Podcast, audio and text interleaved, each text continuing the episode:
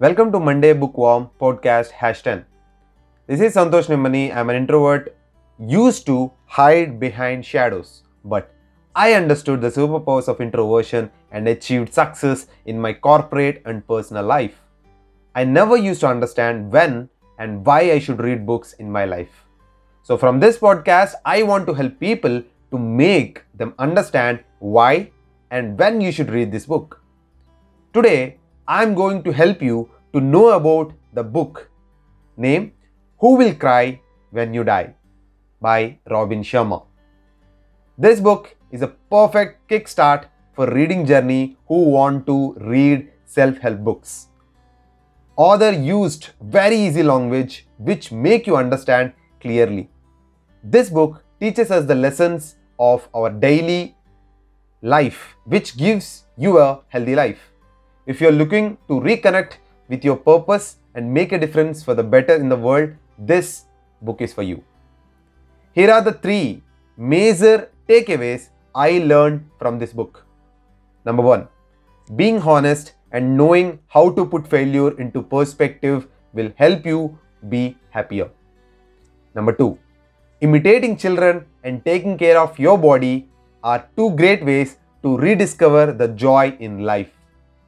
Number three, stop complaining by adopting a more proactive mindset and looking more at what you can contribute than what's wrong. Worry no more about what people will think of you after you are gone because you are about to find out how to have a meaningful life. So let's go even more understanding of what these three takeaways are about. In this book, author talks about honesty, how to be happy. You will be happy if you are honest with yourself and others and learn how to maintain the right perspective about failure. Don't you hate it when someone promises to do something that they never follow through? It's disappointing and discouraging, right? And it undermines the trust you have in them. Well, when you fail, fail to stick to your word, this is how others feel about you. It makes having a happy life really difficult when that's what you are known for. Which is why it's so important to be honest with others. Start by writing down the times that you lie throughout the day. Not only that, but record when you make promises to help yourself keep them. Also, try committing to being 100% honest for an entire week. You'll be surprised how hard it is to follow even the promises to yourself that nobody knows about. But you will quickly discover the power it has to make you happier as well. It is equally important to recognize that you are going to experience failure and difficulties in life. But that doesn't mean you can't be happy. Just look at all the people whose illnesses have made them better people. For example, recognizing the hidden benefits of hardships is the first step to getting through them well. It's also helpful to recognize when you are apprehensive to do something because you are afraid of failing. You never know what you can do until you try. This is so profound, and yes, the author has given this particular perspective of life which will definitely will be useful in daily life. The second takeaway which i have understood is about it is easy to re- rediscover the joy in life if you imitate children and take care of your body. I personally look at kids and wonder how they manage to find so much joy in just about everything. At some time, while growing up, each of us lost this wonder for life we once had as children. Just think about how a children will pick out the center of piece of bread and throw away the other parts they hate. We might find this annoying, but we can learn a lot from their total focus on what making them the happiest.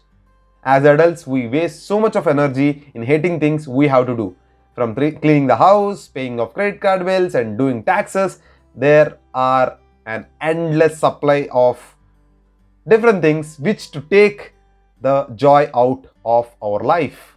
And all you have to do is to beat this and remember what brings you joy. Or even try doing again what you liked as a kid. Another disappointing effort of aging is that we tend to stop being so active. We begin to let our bodies waste away in front of the TVs.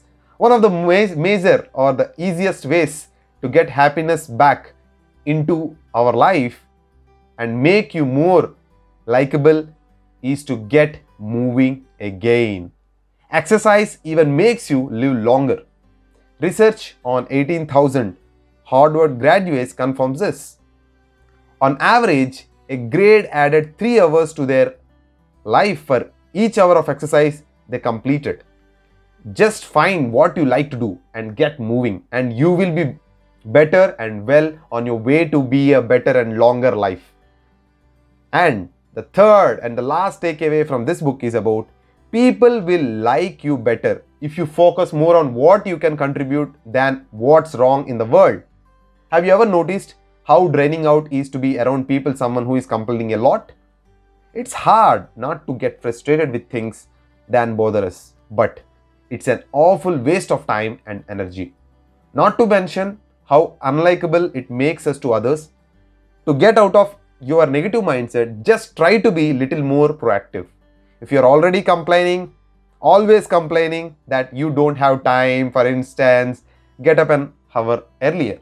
Or maybe you are constantly gripping about the economy or the climate change, stop worrying about what's wrong and look to what you can do to make things better for yourself and the world around you. You will also find yourself living with more purpose and happiness if you choose your career wisely by focusing on positive difference you can make in others' life. Making sure that you will have an impact for a good is a simple way to guarantee fulfillment. Even if you are already in your career, it's never or not too late.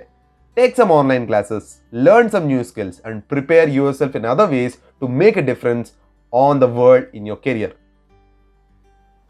As a reader, I really enjoyed Who Will Cry When You Die for a lot of different reasons.